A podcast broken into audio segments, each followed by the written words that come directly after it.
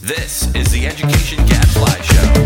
And we're going to need Lysol wipes because those are actually proven to be effective not when ingested, but when wiping surfaces. What does Gadfly say? Hey, this is your host, Mike Petrilli of the Thomas B. Fordham Institute. Here at the Education Gadfly Show and online at fordhaminstitute.org. Now, please welcome my special guest for this week, Noelle Ellerson Ng.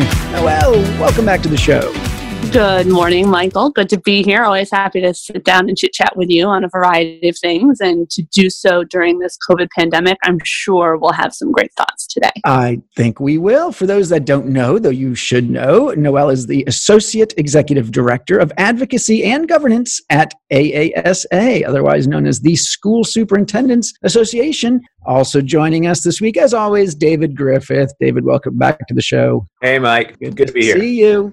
Good, uh, good to hear you. We were just chit chatting about our weekends, and uh, we didn't have them. out- yeah, who who can tell? What's the weekend? What's the day? What's what? Uh, nobody has any idea. It's all blending in together uh, for all of us there. And Noelle, we are super excited to have you on the show with us. Noelle's association of is of course the, the main association for, as we said, the school superintendents, but really for the school districts. You basically are the the local school district association. These institutions that are on the front lines of this pandemic, at least when it comes to educating our kids. You know, we have been having a lot of back and forth on Twitter about what uh, we can be Mhm. expecting when kids return to school in the fall, if that is in fact what does happen in terms of social distancing and all the rest. So let's talk about it on this week's Ed Reform Update.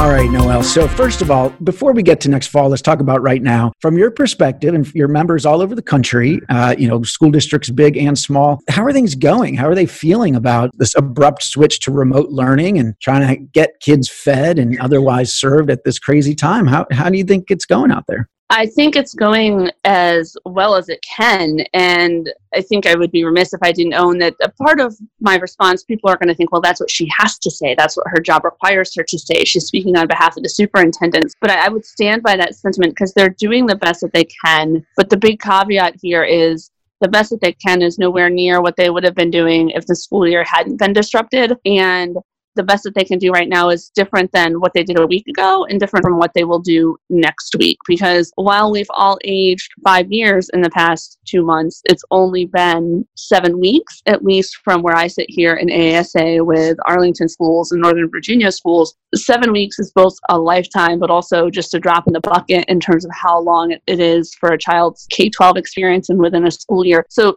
they're doing well. But I think the biggest thing to note about this week and where they are is that this is starting to feel, for lack of a better word, like a normal. And so, mm-hmm. as much as we have to have the long term conversation about what this normal does to a child's well being and their mental health and their emotional health and educational opportunity, there's something to be said for the idea that, okay, this has become a little bit more normal. We have an idea of how to get through the days. We have an idea of what to expect, but doing the best that they can and feeling good about what they're doing while still acknowledging that they want to do more and they want to do better. And I, that is without hesitation what I'm hearing from the superintendents. All right. Well, it is amazing. Look, human beings, we, we are incredibly adaptable. And you're right. I mean, we yearn to have some sense of routine and normalcy. And I certainly see that in our own home here with my 2 Mhm. boys. They're getting used to this new sense of school. Um, not that they love every aspect of it. Of course, there's big chunks that are missing. And we see this in the news as well. You know, all those seniors that are missing out on, on their big milestones and the proms and the graduations and spring sports and all the rest. Those are things that can't be put on Zoom very easily, though, you know, some of the courses can be.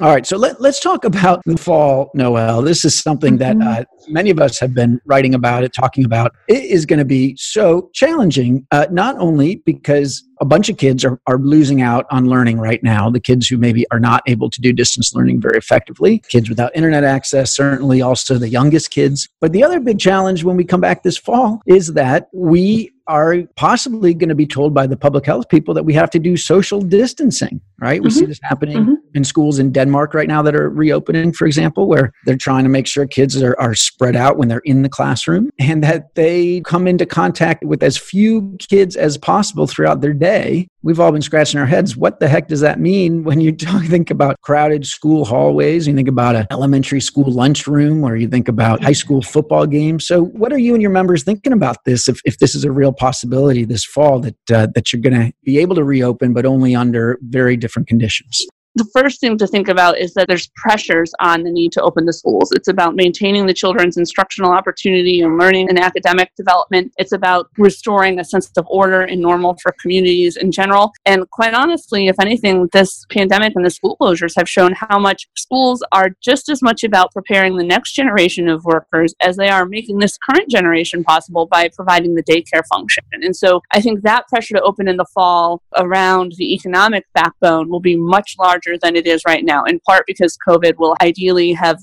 gotten a little bit better under control or will flatten the curve. But all those variables will go into, I think, rightfully putting more pressure on how to open schools in the fall. It's absolutely going to vary state by state because we saw that COVID is impacting states in different timelines and in different rates. Even just getting kids to school is going to require some rethinking because, like, do your kids go to school on a bus or do they walk? They go on a bus. They sure do. They got to cross uh, so, uh, a avenue, so they get on that bus. Did your kids sit six feet from each other on that bus?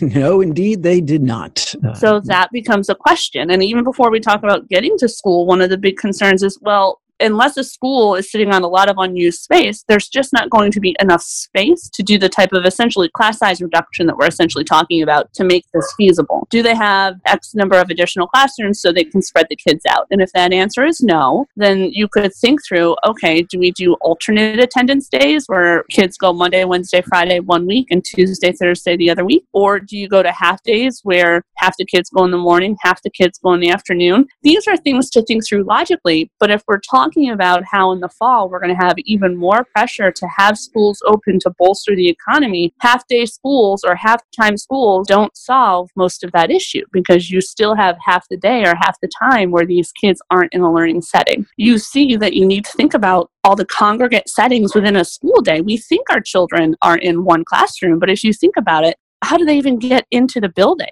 Yes, this March we passed the first March in how many years without a school shooting, but how many of our schools have very secure premises with only one or two main entrances open for children to come into the school? If you're going to talk about social distancing, we need to have a very real conversation about the number of entrances that can be available to help minimize spread but where do you then have the conversation about security of the general premises of the school? If you're going to now have eight to 10 entrances instead of two for student flow in the name of COVID prevention and COVID suppression, how do you move them through the hallway? I taught high school special ed, did some student teaching with some kids, elementary student kids, and try as I might, six feet apart is really hard. Now, I understand and fully expect that our children can and do amazing things, especially when they're well versed and they understand that this is the new norm. But are you going to then limit your classes to one classroom in each hallway at a time? Because very few hallways are wider than six feet apart. How do you do lunch, phys ed, all the non traditional subjects, for lack of a better word? Do you now do those settings in the regular classroom? Okay, well, that changes the pattern of the day. That might change the schedule of the teachers, parameters of the, the contracts that they might have in terms of how many preps do they have, what do the staffing patterns look like. And then we have to talk about how are you maintaining sanitary standards. So kids are, presumably are going to need to wash their hands every hour or two. Well, outside of kindergarten and first grade, it's very rare for classrooms to have a sink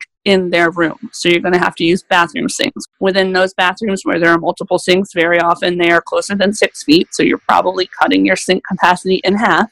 All of this has direct implications for the amount of staff you're going to need on hand to just help enforce these standard procedures. Wow, Noelle, it is such a long list of things to think about. And so some people have started to say, look, is this just impossible? Like, you know, should we just keep the schools closed if we're asking them to do basically the impossible? Or maybe are we thinking about this wrong? Is, is it not so much that if a kid comes to school sick, they don't know it, there's no way to keep them from infecting some of their classmates, mm-hmm, let's say. Mm-hmm. But maybe the goal is to keep that spread from happening beyond one classroom so that you only have to, once you figure out that this has happened, quarantine one classroom full of kids and their teacher rather than a whole school full of kids and all of their mm-hmm. T- I mean is that the way to think about it? that it's uh, that we really just want to make sure that kids are you know for next year let's say they are only going to be around another group of 25 other kids and we got to make that that's the design challenge is that a better way to think about it? I mean David because it just does seem crazy to think that first graders are going to keep 6 feet apart apart from each other. You need huge classrooms, first of all, and then you'd also just need to rewire the way six year olds behave, right? Yeah, I've been pitching one day a week. Seriously, though, for all the reasons you just described, I cannot imagine a classroom that is socially distanced with more than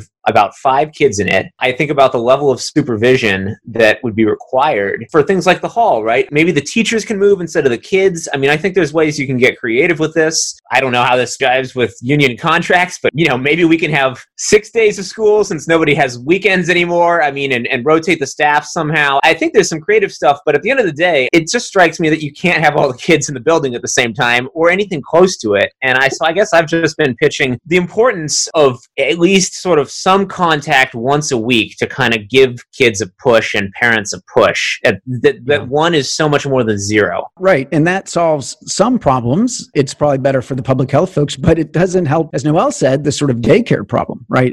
Especially for little kids. You know, you can't leave a six year old at home by themselves. And Mike, you know, as Noelle was talking, I was starting to add to her list, right? I mean, we know that COVID lingers on surfaces. I mean, it's it's estimated that it stays on paper for like three or four days potentially. Or I mean, I'm not an expert in these things, but we know it doesn't just immediately disappear. So even if the kids are distanced, if you're switching classrooms, effectively you've got a kid coming down and sitting in a desk that another kid was just sitting in a few minutes ago and you know drooling all over or whatever i find it hard to believe that there's any way to prevent some sort of contamination there this is where the naive portion of my personality comes out, though, naive Noelle, because this does seem impossible, but it's a challenge that we have to have them try to answer because the idea of sending our children to school one day a week, while so reasonable and rational for everything I just outlined and everything you said, is not functional or sustainable when you think about the economy, the social constructs, the way children have been grown and raised. So it makes me start to think about, well, what do, what do these alternatives look like? So do we go to a blended model where you think about, well, some kids who are able to do virtual well can continue to do virtual? This gets into something Mike and I were talking about, though, because then it becomes an equity question because who can do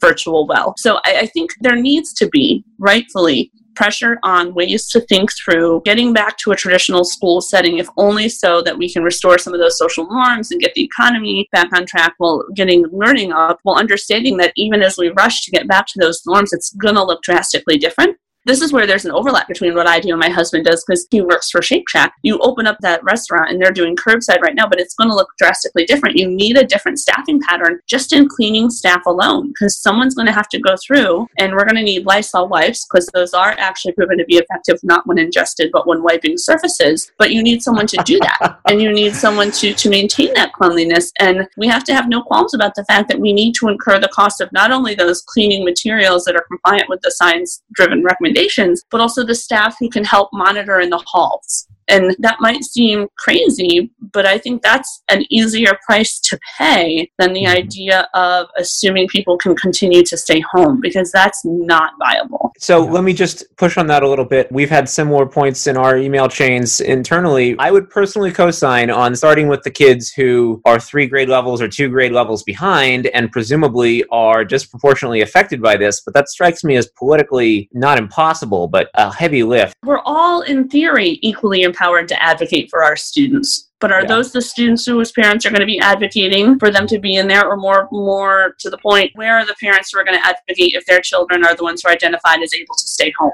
You have to think about the equity of those resources as well. Well, so many important questions, few answers at this point. You know, I really feel like we're going to need to push the public health people, I think, to, to give clear guidance on what the goal is here. Is the goal to keep it from uh, being uh, unlikely that any given kid is going to infect any other given kid? Or is it just that we want to be able to lock it down for a smaller number of people if, if there is a spread here? Because that first goal just does continue to seem impossible. We got to get some guidance on that. And then we got to have creative thinking. And look, I think we're going to have some school systems, some charter schools, private schools are all going to have a chance to try some different options here and see what works. I think we're all, all in agreement that getting the kids for whom distance learning it works least well, the, youngest kids, the kids who are maybe in the neediest situations, back in there as soon as possible is going to be critical. But whew, well, so many things to think about. Let's keep the conversation going because uh, we're all going to need to have some creative problem solving best we can. Sounds like a plan. Always good to start a conversation with you guys. I look forward to continuing it.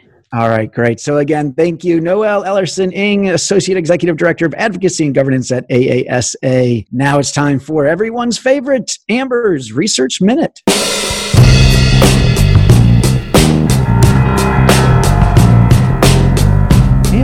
Welcome back to the show. Thanks, Mike. Glad to be here as always.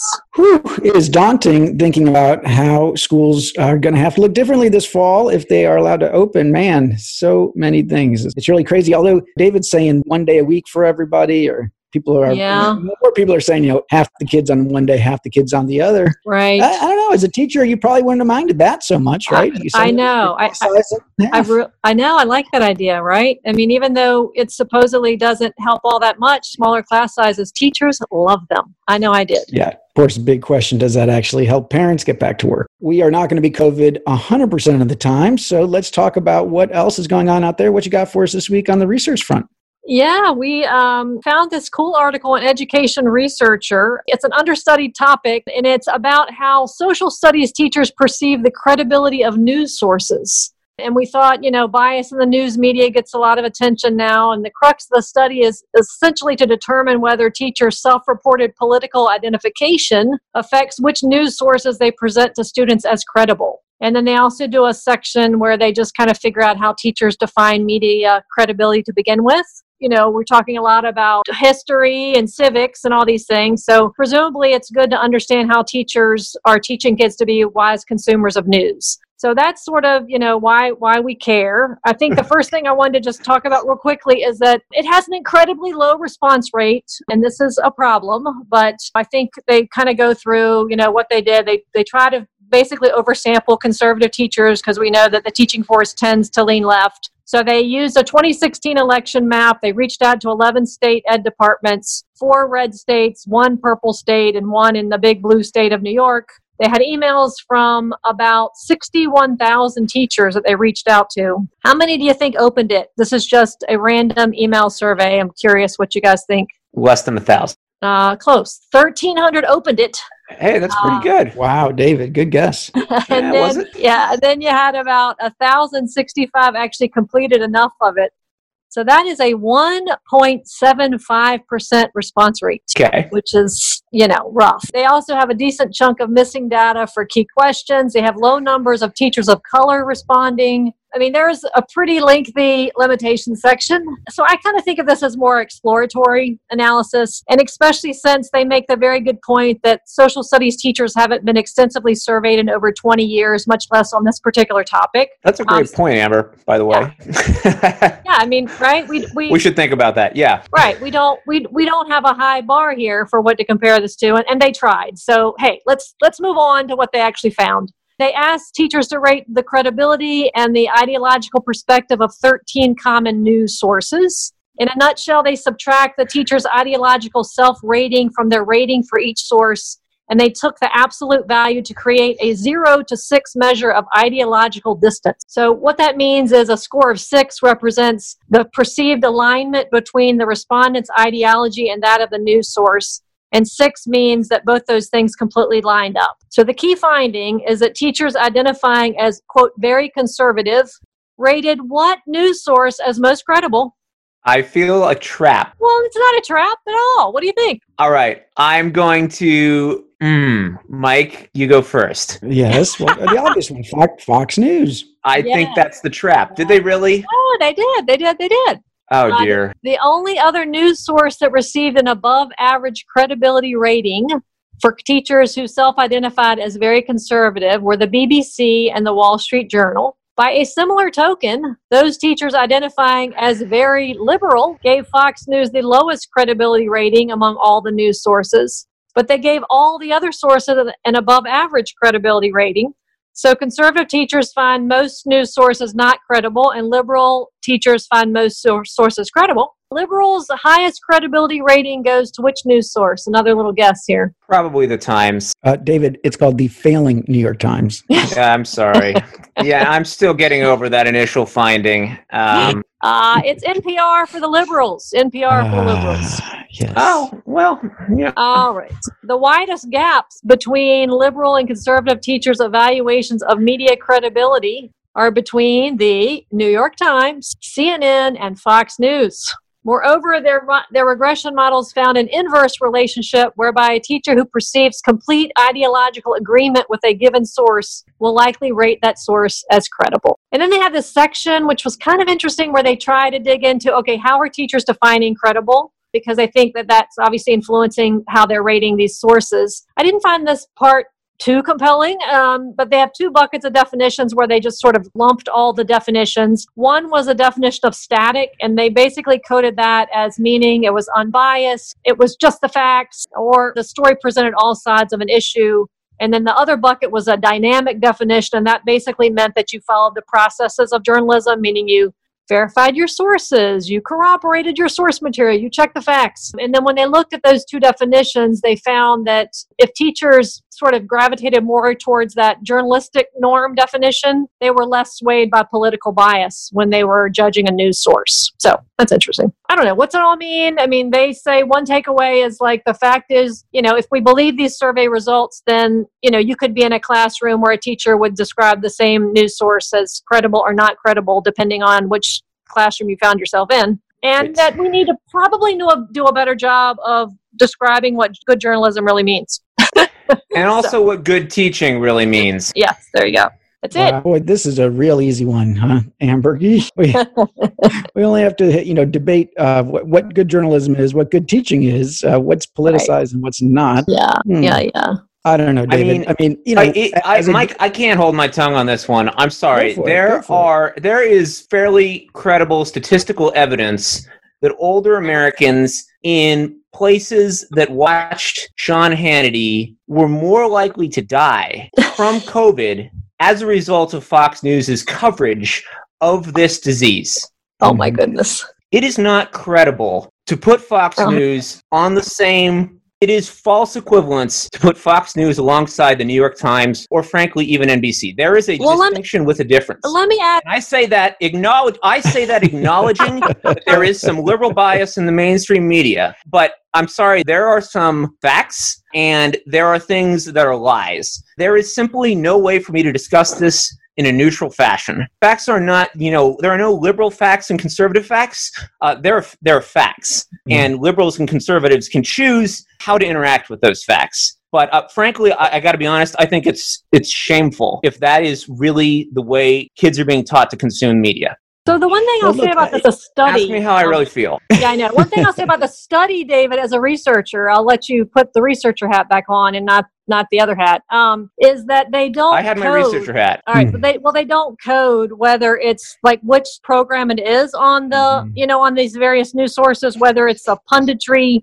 sort of you know program or whether it's actually supposed to be a news program. So that probably would have been helpful Right. context for for the respondent. But go ahead, Mike. Yeah, well, look, that's a, a good point, and that's what makes it tricky. Is that the cable TV programs, especially, have gone into this model where you know, for most of them, their nighttime programs are basically opinion shows, and then Mhm. they've got you know some sort of news programming during the day. And I think a lot of media critics have said that Fox News during the day is is you know more responsible and you know not so different from some of the other out, uh, outlets. You know, versus you know where you see the huge differences are at night. Uh, Right. but of course, you know, CNN is now opinion at night as well, right? And, Right. and of course, newspapers have always had this model where they have, and, and most of the major newspapers have always leaned left in opinion. Uh, you know, look, I'm, I'm glad that you acknowledge, David, that there is media bias is a real thing uh, in the news side, you know, and of course, we talk about that here and we see it, polls that get treated as news or how different subjects are treated. But, look, I, but I also, I understand there's definitely been some evidence that Fox in particular, especially the opinion uh, side of the house, that people who consume that a lot, that there's been some solid studies showing that they, you know, as you say, have have some factually incorrect information coming at them. Right? I mean, COVID they- is one example. Let's other, not. other Let's not. I mean, well. look, that's fair, Mike. I've calmed myself over here. You look, and and I agree with what you said. We work in education. It is not a uh, a great topic when it comes to the mainstream media. The mainstream media thinks is unbiased when it comes to education, right? But if you actually, if you are familiar with education research, you know, it, Anic article, uh,